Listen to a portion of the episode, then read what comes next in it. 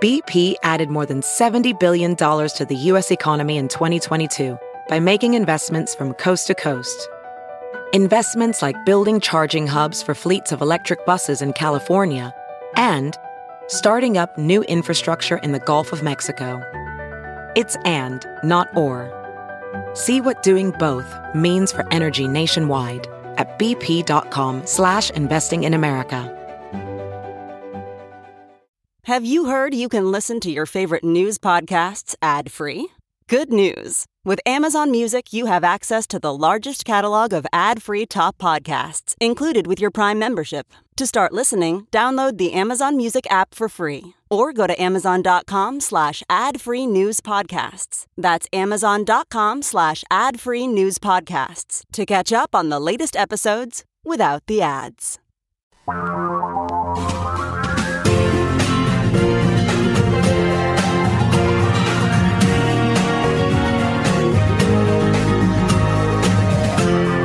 This is the Thom Hartmann Program. Welcome back. Thom Hartmann here with you, and the awesome Matt Boers tune. Kay Pete's post over at DU. Matt Boers is a cartoonist, and he's got a news reporter who's got a picture of the Covington Catholic kid saying, "Outrage online as a group of white kids in MAGA hats accost a Native American protester. Just shameful." And then this white guy with a news reporter jumps in and says, "Hold on. A new 2-hour video has emerged showing the kids are wholesome, were yelled at by black Israelites, and did not, I repeat, did not do a racism."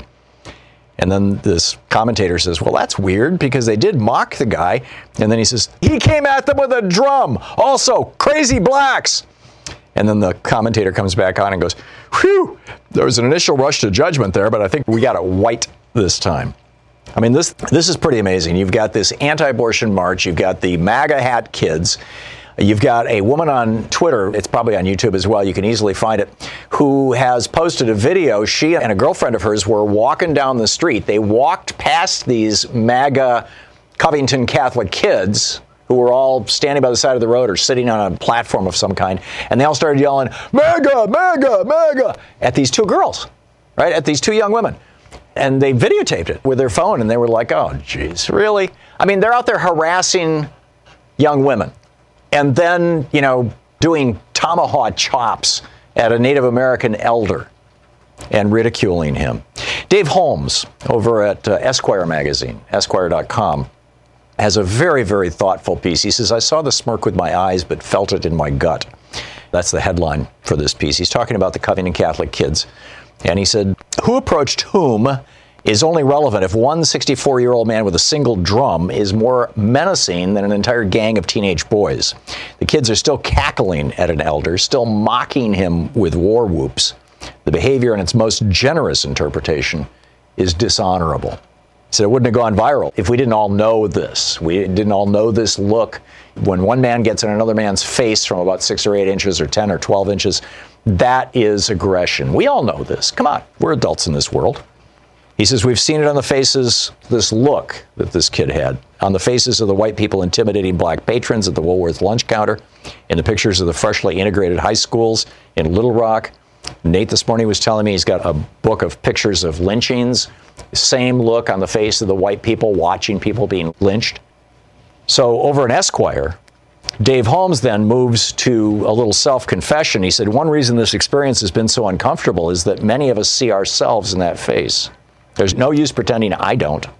That face is me at that age, joining in the abuse of the gayest kid in class on the days when I managed to work my way to second gayest.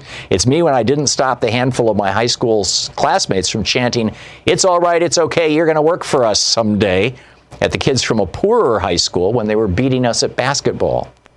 I've made that face. I've laughed at someone the way those kids laughed at Nathan Phillips, and I have the restless sleep to prove it."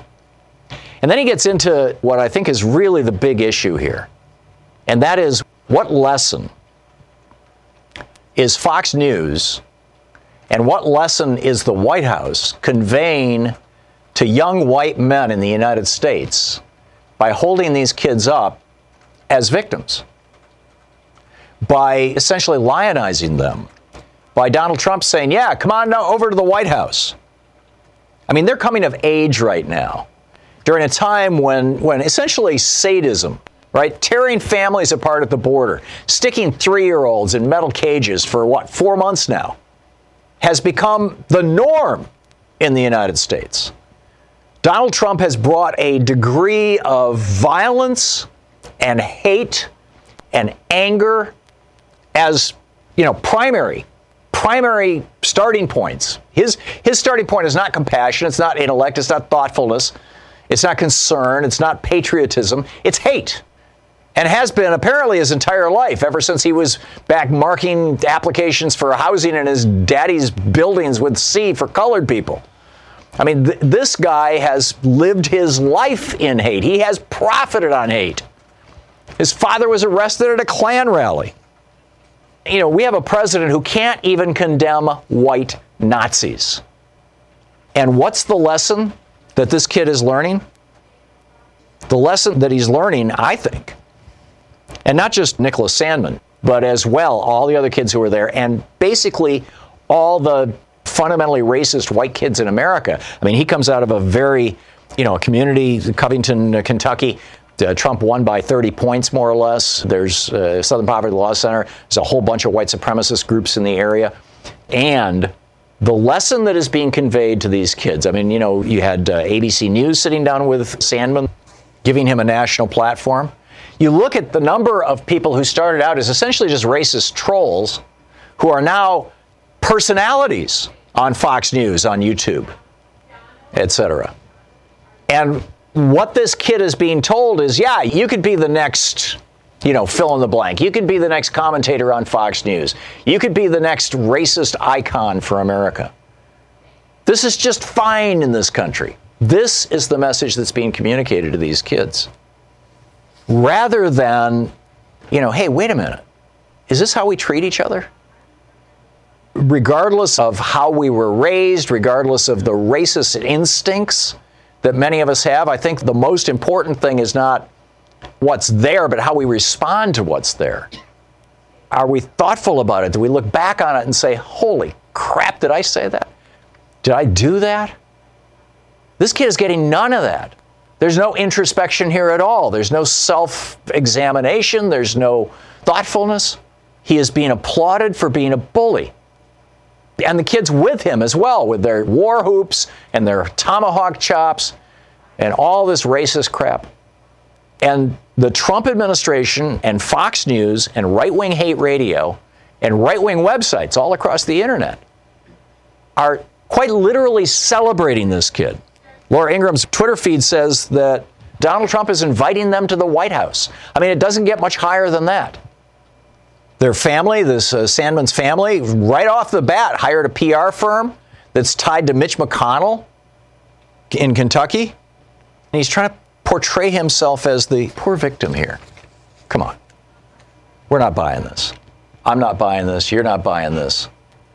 So my question to you is, what lesson, how do we use this as a teaching moment, as an opportunity to share a lesson with our kids, with ourselves for that matter?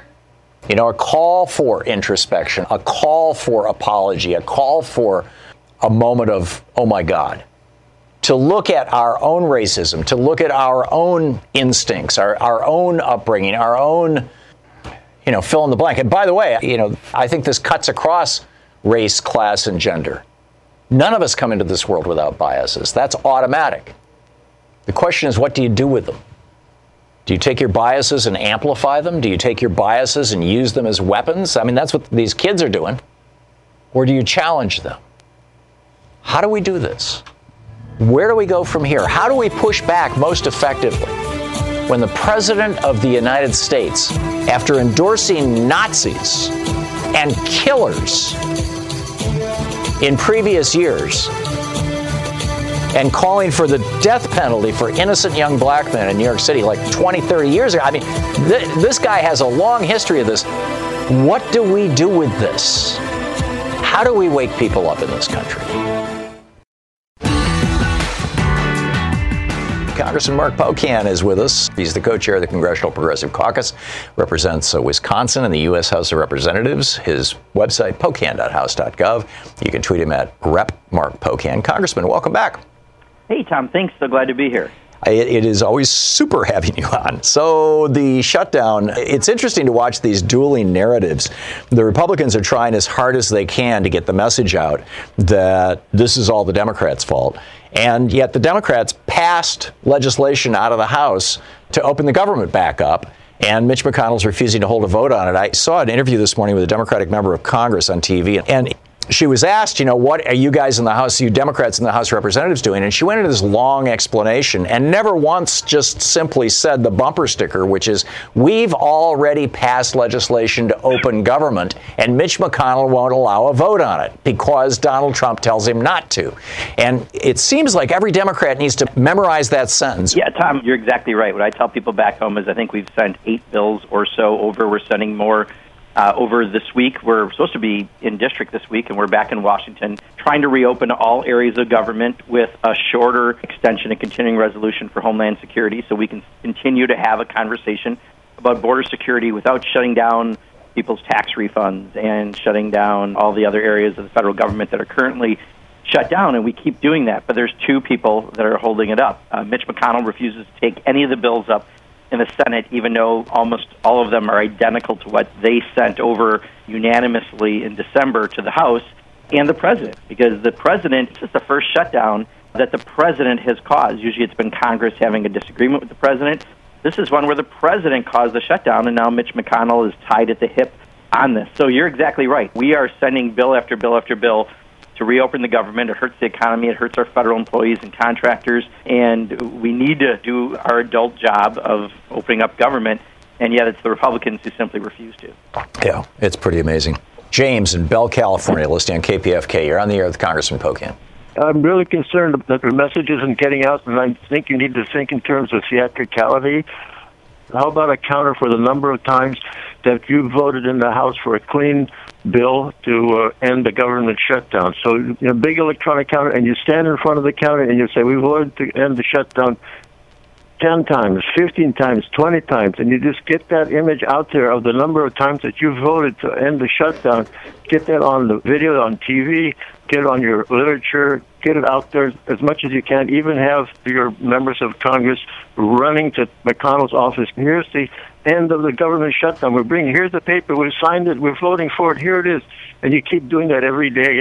And remember that the Republicans voted to end Obamacare, what is it, 40 times in the House, and they voted time after time after time, the same kind of stunt, and that got out there. So you got to get that message out there because people just are blaming you guys as much as the Republicans. I think James is brilliant, Congressman. Yeah, James, so actually a lot of that is happening. So I think we will hit this week double digits into how many times we've sent bills over. So that is adding to exactly what you're saying. We did have a group of freshmen have gone over with Where's Mitch and went over to try to find him, and they can't find Senator McConnell. So that's also happening. And by the polling numbers, I can tell you people are understanding this. I think it's no surprise that the last poll I read, 35% of the people blame the Democrats, which is around the same number we constantly see who support Donald Trump. So Fox News reports it differently. That contingent, that 35% of Donald Trump's base is always going to continue to blame us. I don't see that changing.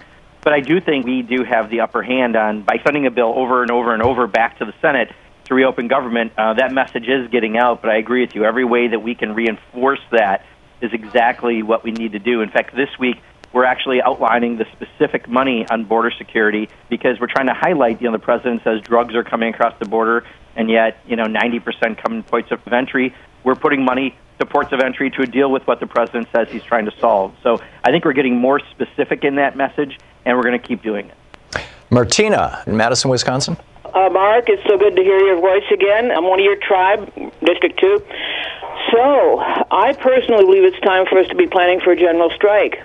I think that we need to be contacting our affiliate groups. I think we need to be planning meals because freedom begins with breakfast. You can't act intelligently on an empty stomach, really. So we need to be feeding one another and having food service and food delivery and that kind of thing. We need to be planning meetings, general, open, documented strategy-type meetings so that we can figure out what we're going to do. But we need to come up together as a unit and say, hey, enough already. One of the things we're looking at is this bad provision that doesn't allow federal employees to strike. It ties their hands completely, and they're being forced to work for nothing. I don't think we ever anticipated we'd have a president who, one, was the first president to shut down the government, and two, that it would take it this far because they have no regard for the people who work for the government or the services they provide for the American people. So it is a unique situation. I completely agree with you, and thanks for calling from the district. Tom, yesterday I met with TSA workers and with air traffic controllers, and one of the things that we are trying to do is work very specifically, Martina, with the unions that represent these employees to make sure that we're not doing anything that damages the work that they're also doing. You know, it is the airlines are pitching and buying food for TSA workers. One of my air traffic controllers actually resigned over no guarantee on their job. Head of the union told me he just got rid of cable because he can't afford it anymore. Other people are selling cars for equity. So we've got to raise the game, and I think we have to do it on behalf of those people who are most impacted. But I think we are looking at other ways to raise awareness, Martina, but also we're doing it in coordination with the people affected, because the last thing we want to do is do anything that would make their situations worse. But I do think just in law itself, we are not treating the people fairly that are being affected by this, who are the federal employees and the contractors and the ripple effects that are found from this. You're listening to Thom Hartmann. Hey, you know, you're going to start hearing nonstop weight loss commercials everywhere. And every time you do, I want you to think about Riduzone. It's the only weight loss product I endorse, and the one that worked for my wife. Louise wanted to lose a little weight last summer. She read about university research and how one molecule helps regulate appetite. Riduzone is designed to boost levels of that one molecule and your metabolism, too, so you stop craving the wrong foods like too many holiday sweets. And you burn calories faster. With her appetite and cravings under control, she said losing weight was easy. She has more energy on her hikes, and she looks amazing. Listen, when diet and exercise aren't enough, get the only weight loss product I endorse, non-prescription, FDA-accepted Riduzone. While supplies last, use the promo code THOM, T-H-O-M, and receive 30% off a pack of 3 bottles plus free shipping. Go to Riduzone.com. That's R-I-D-U-Z-O-N-E, R-I-D-U-Zone.com. Riduzone.com. Use the promo code TOM. Riduzone.com.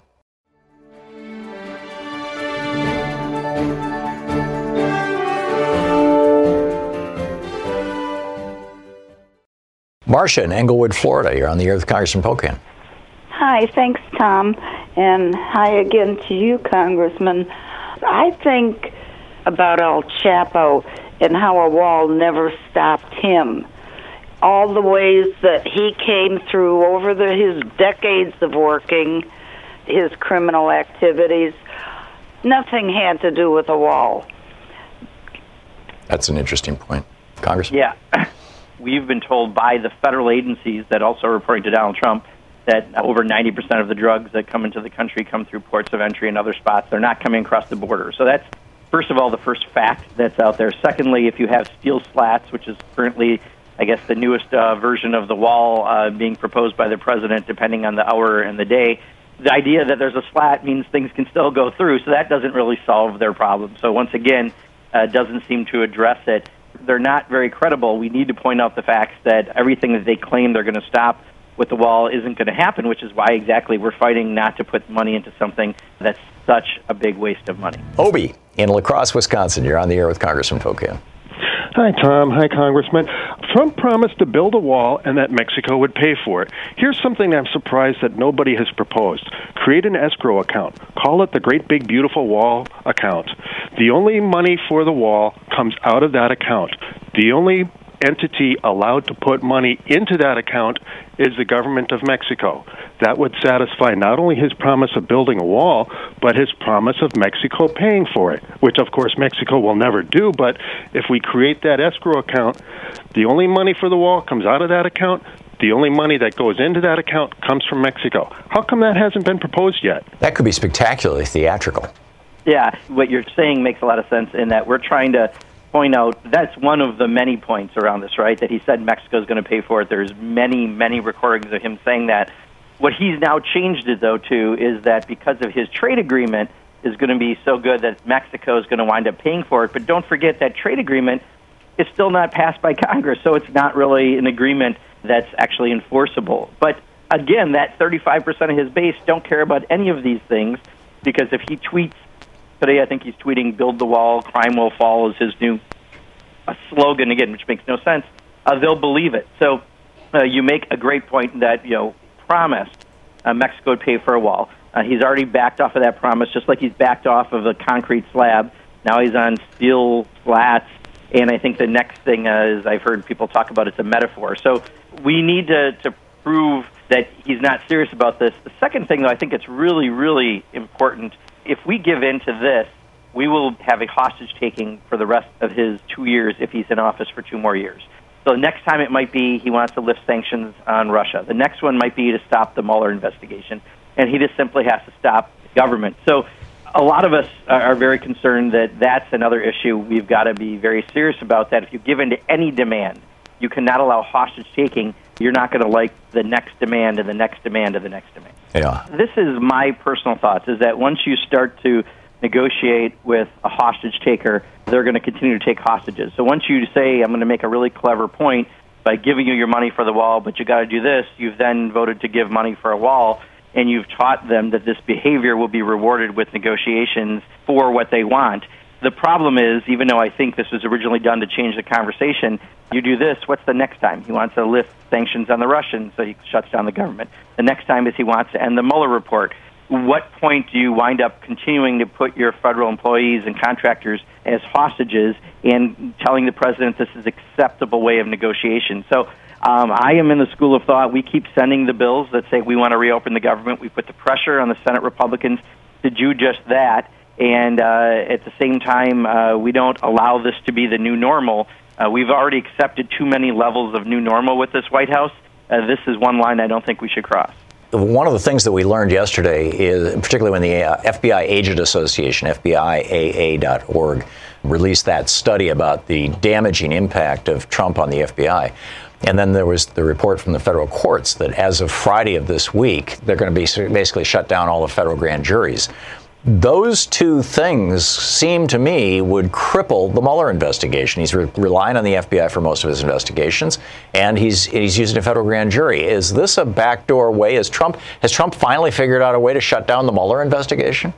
Well, I don't think that was the intent originally, because I think he didn't think it would go this long. I think this is another, unplanned Trump idea. But I do think the whole reason we have the debate was because he originally approved the bill that was coming from the Senate that came unanimously to the House to keep government funded, but he wanted to change the conversation from Michael Cohen and him flipping and the Mueller investigation, which he's done a fairly good job. Now, thankfully, people like the former mayor of New York were on TV this weekend doing a spectacular job of misperforming, and that helped to highlight things again, but I do think that was the original intention, just to change the subject.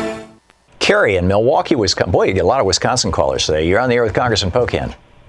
Hey, I wanted to suggest that we create a constitutional amendment to prohibit pardoning the president, the vice president, the speaker of the House, the majority leader, anybody in Congress, anyone who holds up their hand and swears a vow to the Constitution should not be able to get a pardon. I'll take your response off the air.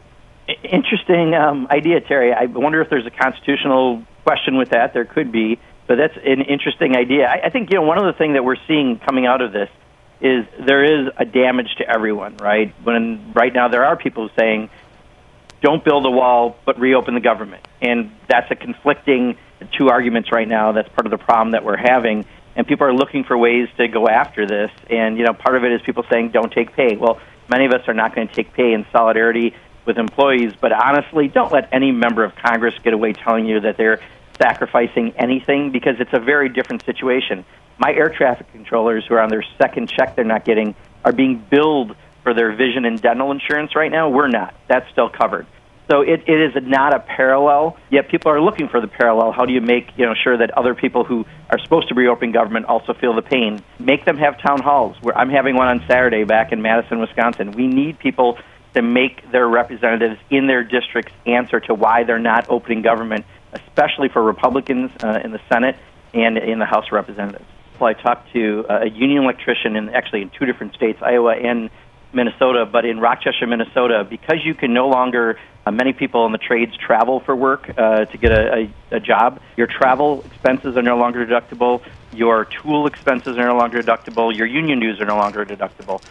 That hit alone, this electrician had his accountant run last year's taxes on the new rules, and he would have paid $3,000 more in taxes because of it. So a lot. You mean this year as opposed to last year? Exactly. Yeah. So a lot of people are going to have some really bad surprises when they go to pay taxes this year. Yeah. You wonder if, just like the shutdown is shutting down the FBI and Mueller, is it also shutting down the IRS? Is that helping the Republicans because people aren't figuring out that the GOP tax scam screwed them? It's just amazing. I think when people find this out, there's going to be a lot of people very irate. Yeah.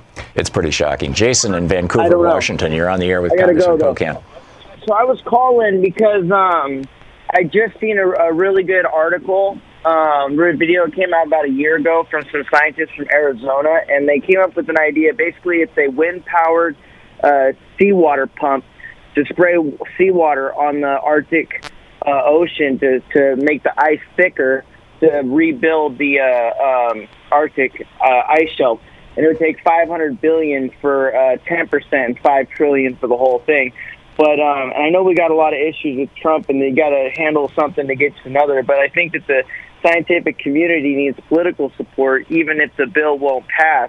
And my representative is a Republican, and I just feel like if there was a bill that put money towards these scientists in Arizona to get these pumps out in the Arctic, because we're going to lose the Arctic, and there's a consensus that if we lose the Arctic, we're pushing closer to human extinction. So that's just what I wanted to bring up. So, Congressman, geoengineering? Yeah, Jason, I'll tell you, if I can, let me take it just a 30,000-foot level. I just read an article also that people are talking about you really return to a WPA-style work projects around the environment and trying to reverse climate change. And, I think this is really where the idea came with the New Green Deal, right? How do we invest real resources, real brain power, real American spirit into trying to deal with climate change, because nothing has happened at least since 2010 in this area, and we're at the point where we may be past the no return point on this. So whether it be that idea or others, I think people really have to put these things in front of mind. Gray in Bellevue, Washington, listening on KBCS. You're on the air with Congressman Pocan. Hi, good morning, and thank you both for the great service that you do. The thing that frustrates me is clearly Fox News is a big part of an enablement for Trump. And what I'd like to see, and I don't know if we do this through PSAs or simply somebody starts a GoFundMe page and generates a great bundle of money, but buy 30-second spots at top dollar in the middle of Hannity with nothing more than Trump spouting his lies, showing the self-evident truth. There's no political message. There's just, at the end of the spot, there's 5 letters, 1 word, truth, and let that run and see if we can start changing the mentality of his pathetic enablers. Love to hear your thoughts. So, Ray, my gut reaction says I want to give Fox a nickel if I can help it. So I don't know if I want to pay top dollar for ads on Fox for, quite honestly, people who are going to go back to the president's Twitter account to get their information anyway, or continue to get the misinformation they received from Fox News. But I do understand the spirit of what you're saying, and I do think that there are ways we can still try to reach out to some of the folks.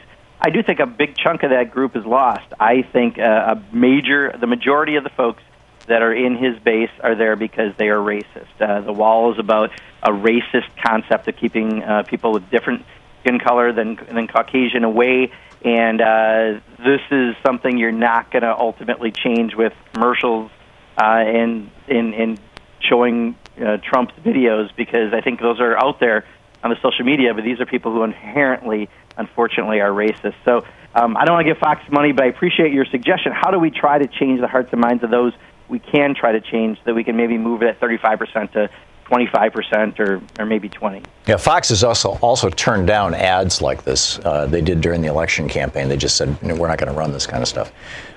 Zach in North Hollywood, California. You're on the air with Congressman Pocan.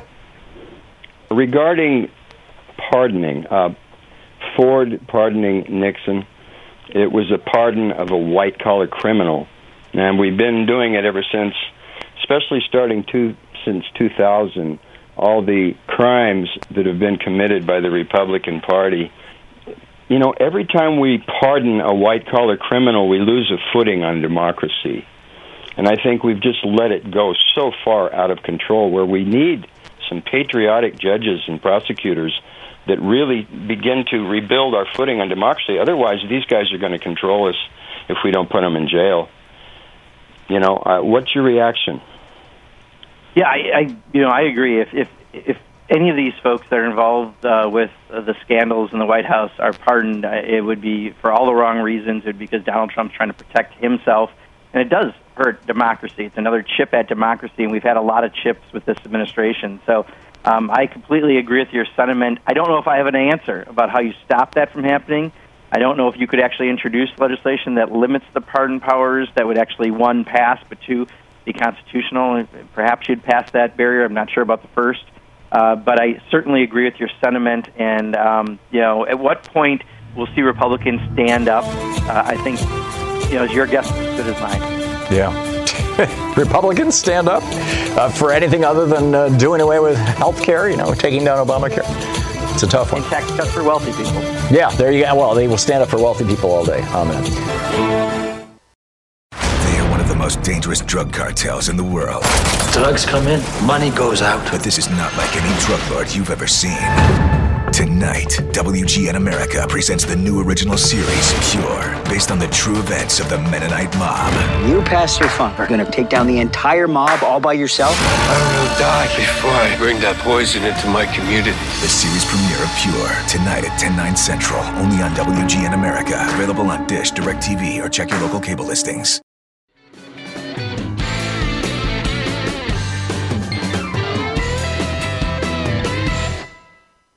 Norma in Woodbridge, Illinois. You're on the air with Congressman Pocan. Thanks for listening to Chicago's Progressive Talk.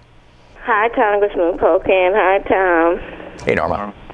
My concern is the fact that Trump has just overtaken all the areas of government. And I'm concerned. I don't understand why the military can't just remove him. I mean, he's a Russian asset. They already know that. He's committed treason. He's done all these things. And waiting on Mueller, I'm not sure whether or not that's going to help. I think something different, something radical has to be done to remove him. He has to be removed, because it's not going to get any better under him. We see how he's deteriorating the government, how he's disassembling it. It's terrible. I'm really concerned and about his racist policies, because he's opened it up where people can just do anything to people of color. And I've always felt bad about Heather Heyer and her death in Charlottesville. He needs to be removed. He needs to go.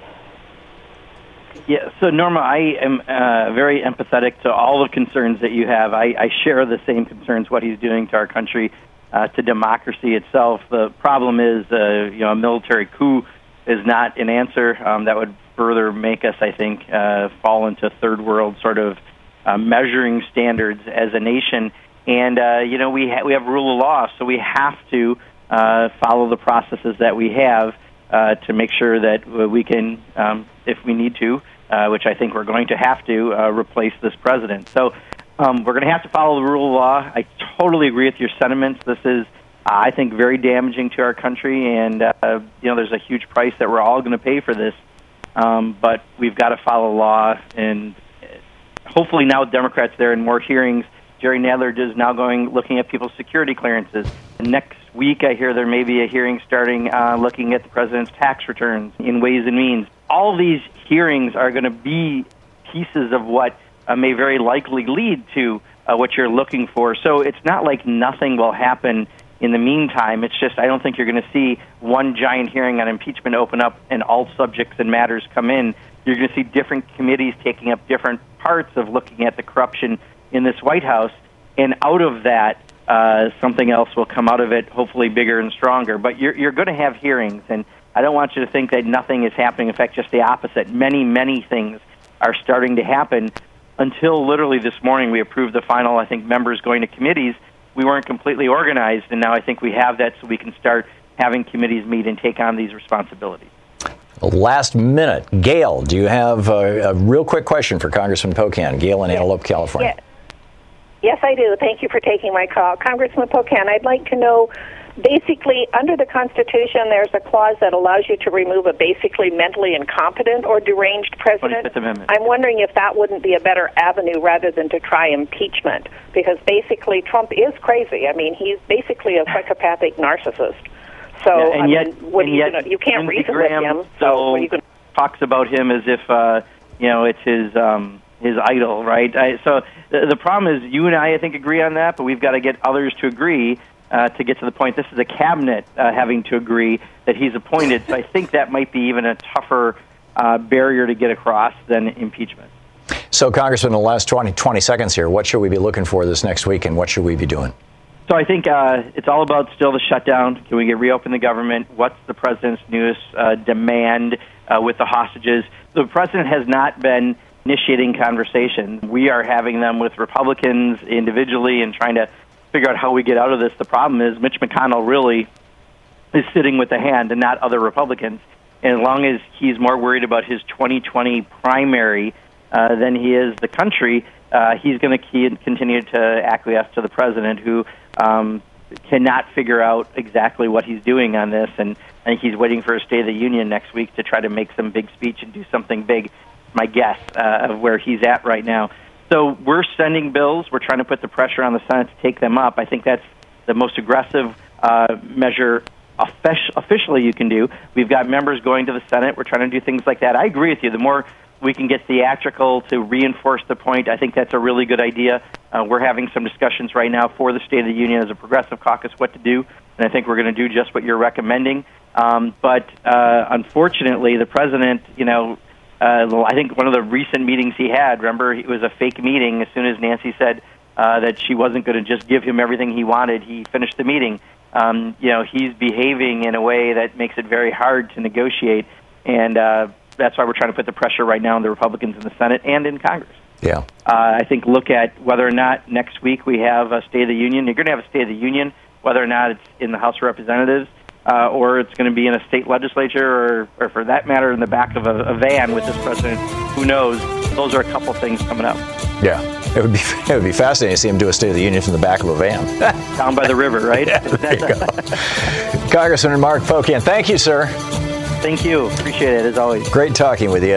Congressman Pocan's website is pocan.house.gov, and you can tweet him at RepMarkPocan. Hey, we have a whole bunch of special content just for our Patreon supporters over at patreon.com/Thom Hartmann, THOM Hartmann with two N's. It includes the entire 3 hours of our program every day. The entire program is available there that you can watch. And also, we regularly put up new rants. The one I just did is about the Supreme Court. How did we get here, right? I mean, how did we end up with a bunch of crazy right-wingers on the court? And what can we do about it? There actually are ways that we can address this problem of the corruption of the Supreme Court. So check it out, patreon.com/Thom Hartmann.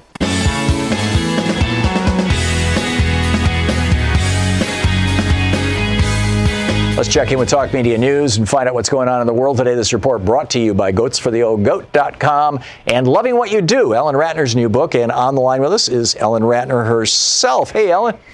Well, thank you so much. So Eric Garcetti, who's the mayor of L.A., is now taking credit for ending the teacher's strike.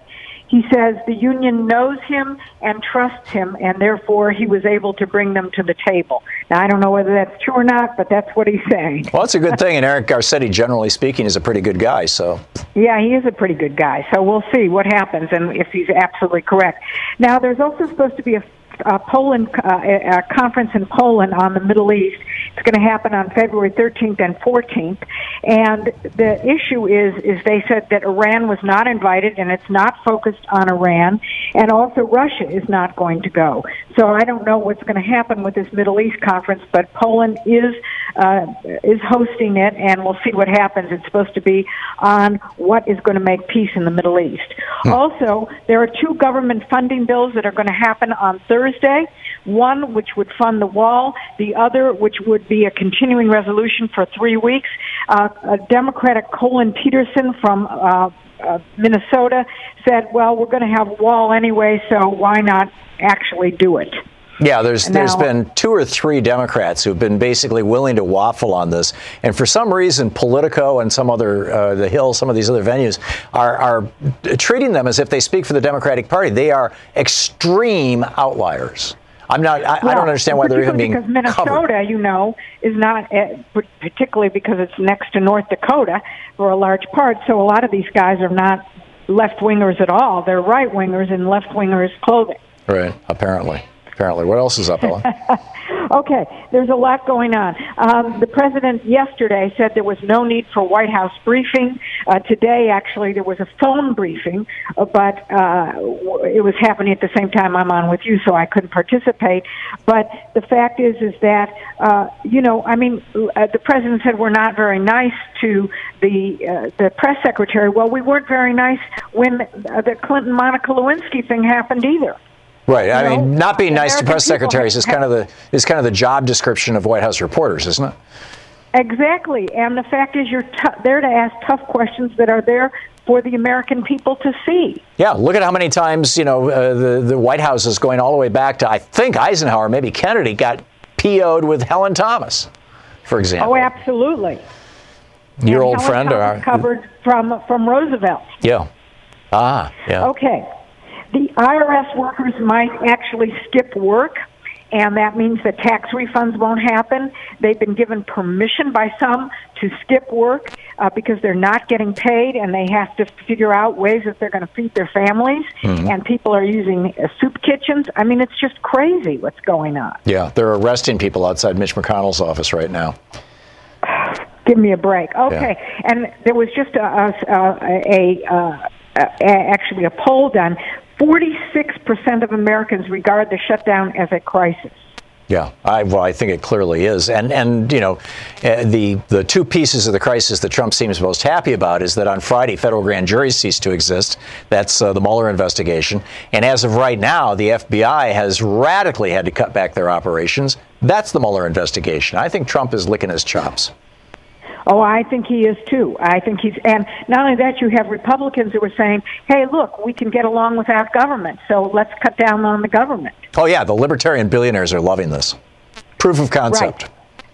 Okay, now, it's very interesting. Vice President Pence put out this morning, and this is what there is a White House briefing about as we're speaking, that Maduro of Venezuela is a dictator and that the National Assembly president is the legitimate president, and he's a 35-year-old industrial engineer.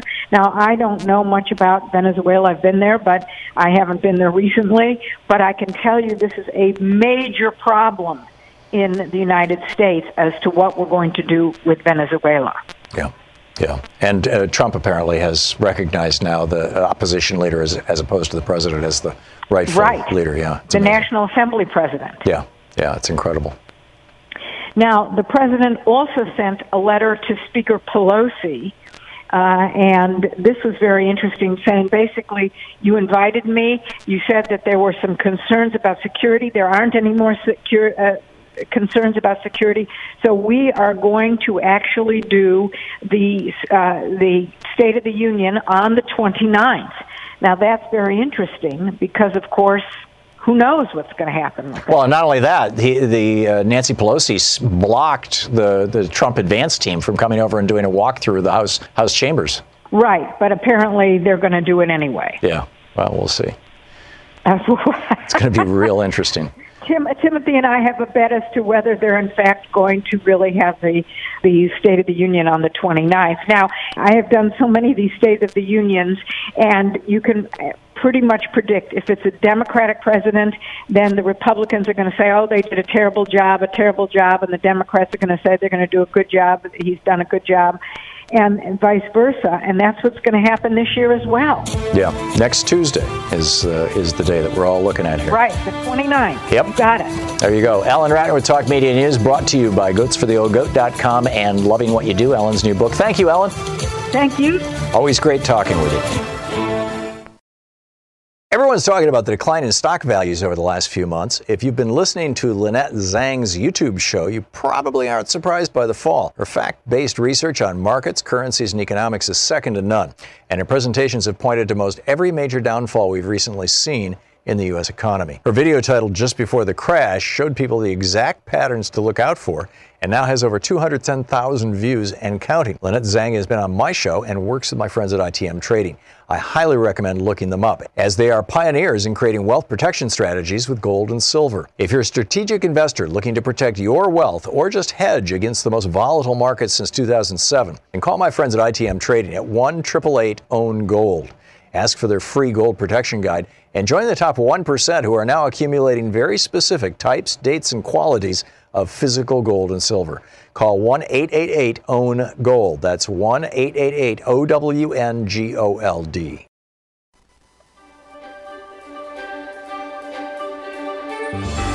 Our book today is The Edge of Anarchy by Jack Kelly, the subtitle, The Railroad Barons, The Gilded Age, and the Greatest Labor Uprising in America. This is from Chapter 2. On Friday, June 9th, 1893, a month after the opening of the Great Fair in Chicago, George Pullman and his friend, the mustachioed retailer Marshall Field, sat down to dinner with 200 men in the ballroom of the Aberdeen Hotel in St. Paul, Minnesota. At the head of the room, a model train fashioned from flowers stretched across a table. The tracks, wheels, and cowcatcher glistened with tinfoil. A newspaper reporter referred to the assembled guests as the big guns of the West. Railroad tycoons, governors, bankers, the tireless strivers of industrial America.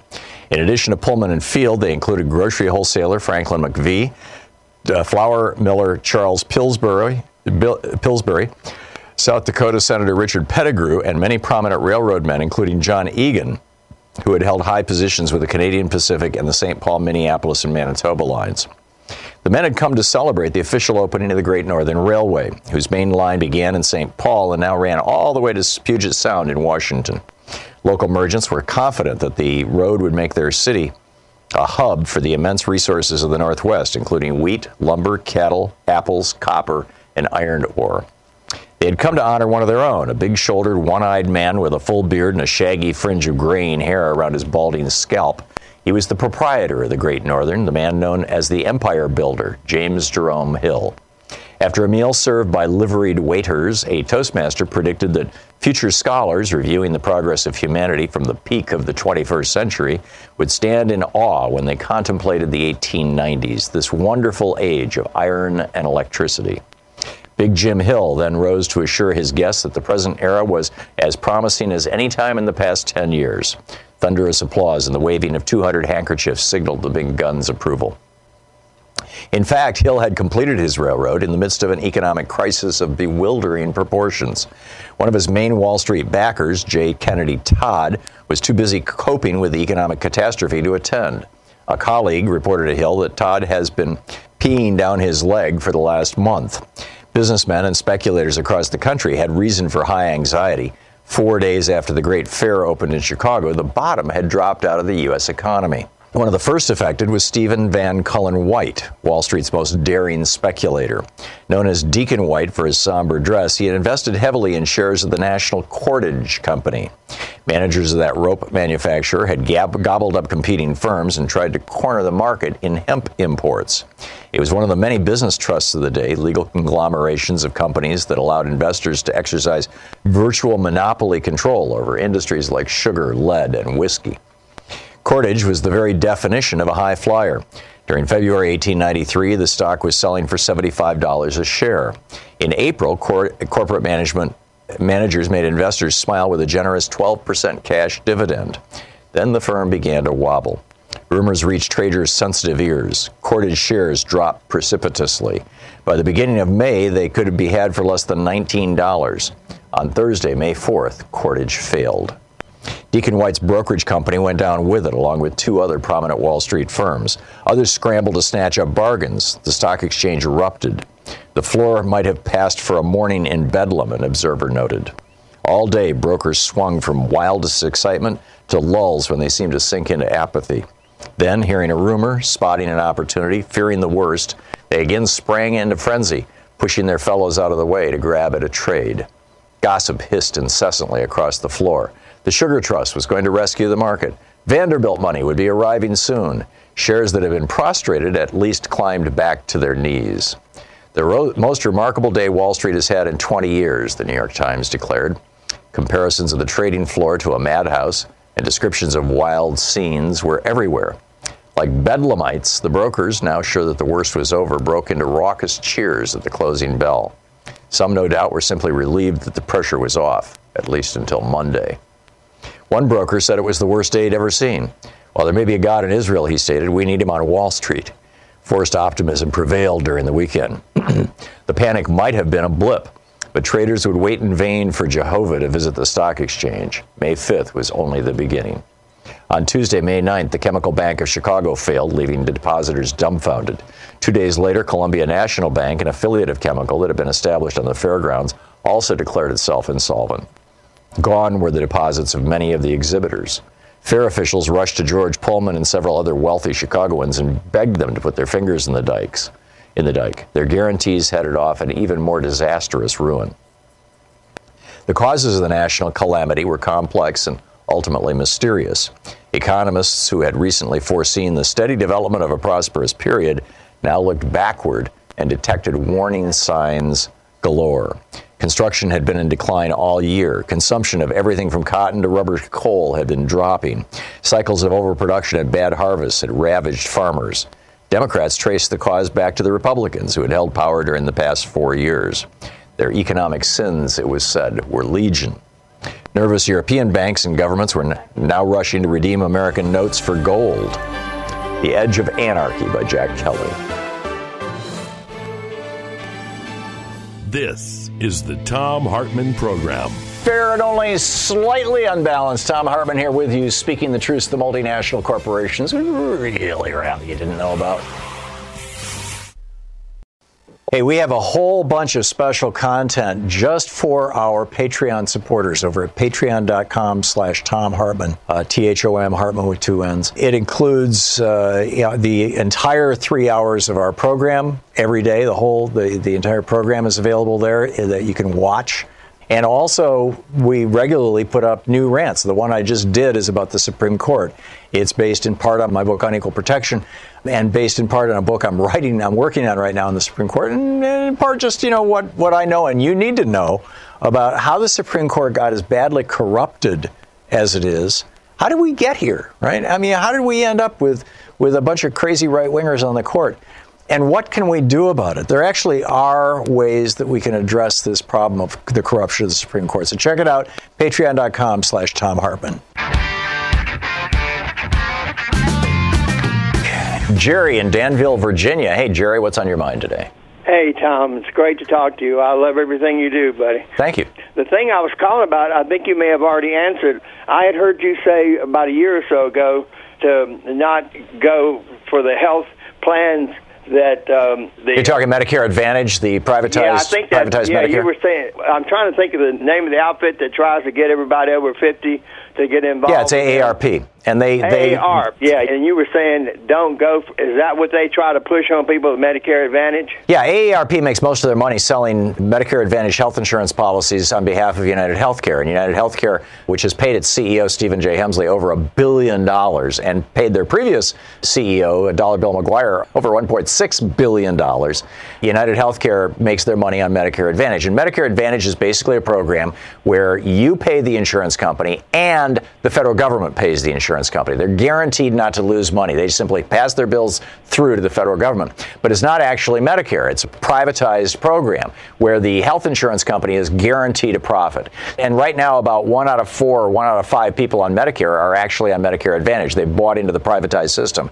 Every single one of those people on Medicare Advantage is helping to rapidly drain the revenues of the Medicare system overall. And this is how the private insurance companies can offer Medicare Advantage programs that look like they're better than regular Medicare. And some of them are. They offer vision, they offer dental, at least in a fairly limited way, or hearing, things like that.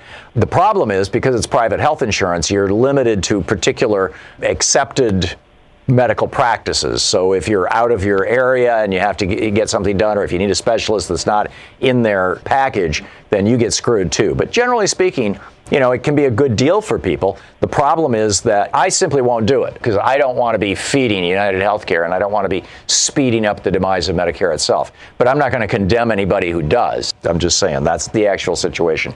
This is part of the Republican plan to privatize Medicare, and they're about 20-25% of the way there.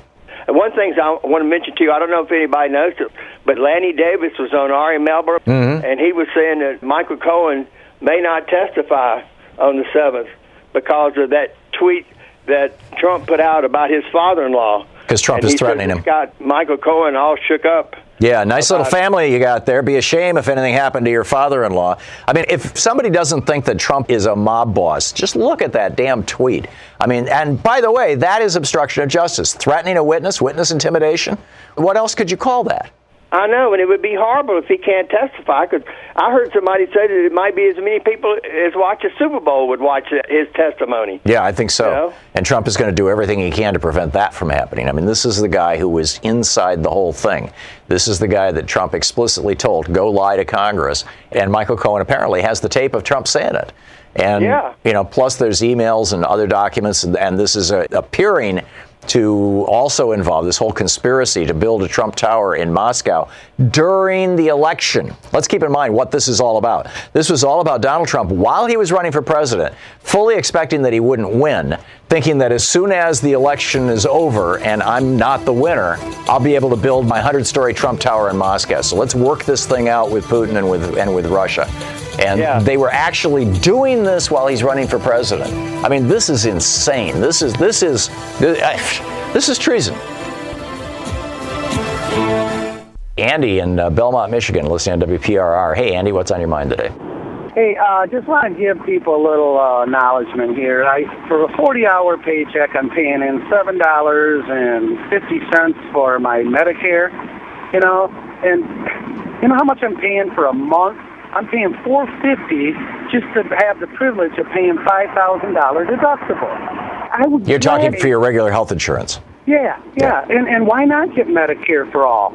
If I'm paying $7 for Medicare for when I get older, for like, let's say 65, right, you know, for health care for a week, that's ridiculous. Yeah, no, but here's the thing, Andy, that $7 that you're paying into Medicare right now, if we went to Medicare for all, that would become probably somewhere in the neighborhood of $200. But that $200 would replace the $450 that you're paying for the $5,000 deductible commercial for-profit medical plan. So it ends up being cheaper for all of us. It ends up being cheaper for the country. The only people who get hurt, as it were, in quotes, are people like Stephen J. Hemsley, who's already taken $1 billion out of our healthcare system by running United Healthcare. And, you know, spot on. Andy, well said. Have a good one. Thanks, you too. Irwin in Missoula, Montana. Hey, Irwin, what's up? Yes, Tom, I want to talk a little bit about narcissism and presidencies. About 5 years ago, Emory University did a study. This was before Trump and before Barack Obama was rated, and they rated Lyndon B. Johnson as the top as far as being narcissist, being grandiose narcissist, and right after him was Teddy Roosevelt. In fact, both Roosevelts were in the top 10, as was Nixon. Yeah, that was that measurement of brazenness that I was talking about last week that is generally regarded as... It can be a characteristic of sociopaths. It's also a characteristic of great leaders. It's what Churchill had. It's what Stalin had, for that matter. Terrible leaders as well, you know, Hitler. And the problem is, if you combine brazenness with a high moral core, as you did with Franklin Roosevelt and to some extent Lyndon Johnson or Jack Kennedy, then you have great leadership. If you combine brazenness with a vacuous, with no moral core, then what you have is a tyrant, basically. Right, yeah. And this study also did what was called, well, it was actually introverted type narcissism too, and the disorder itself. And interesting enough, like Jimmy Carter and George Washington were right in the middle, and Abraham Lincoln and Jefferson were We're down the scale. It's interesting to look at. It absolutely is, Erwin. It absolutely is. Thanks a lot for the call. Jim in Fort Worth, Texas. Hey, Jim, what's on your mind today? Hey, Tom, how are you? It's been a long time. Thank you. Real quick, there are a couple conditions I think that the Democrats should be going after instead of the DACA. Condition one, Trump releases at least 5 years of personal tax returns. Condition two, he agrees to the Mueller interview. Both of these he's already agreed to, so he has to explain why. Yeah, Jim, you're saying in exchange for giving him his wall, these are the things the Democrats should ask for? Yes, that's part of it. Yes. But you know, if a guy has robbed a bank and he's holding 5 or 6 bank employees hostage, you don't say, we'll take you as far as Fort Worth. I mean, you don't give in. You just say, no, we don't negotiate with hostages. Go ahead. I agree with you. Let me give condition 3. He agrees to back pay for contract workers. It's condition 4 that becomes relevant. Instead of getting the border wall, you give him money for border security, say $5.5 billion.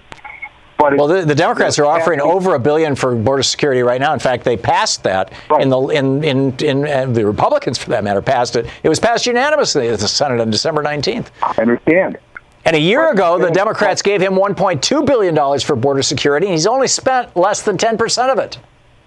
I understand that, too. But instead of letting him spend it, it has to be done through a commission set up of the affected Congress people along the border whose areas are affected. Yeah. So let the Republican... I get everything you're saying, Jim, and I would say that this is a great list for after the government is open again, but I just don't think you negotiate with terrorists. You don't negotiate with hostage takers, and that's exactly what Stephen Miller, Mike Pence, and Donald Trump have become. They've become hostage takers. They've got 800,000 hostages, and just like he's saying to Michael Cohen, hey, nice little family you got there. It'd be a terrible thing if anything happened to your father-in-law or your wife. He's saying the same thing to 800,000 federal employees. Nice little family you got there. Be a shame if you got kicked out of your house or couldn't pay for your health care. This is just so wrong. Thanks so much for being with us today. We'll be back tomorrow, same time, same place. In the meantime, don't forget, democracy is not a spectator sport. It requires you. Get out there, get active, tag, you're it. We'll see you tomorrow. You've been listening to Thom Hartmann. For audio and video archives, visit ThomHartmann.com.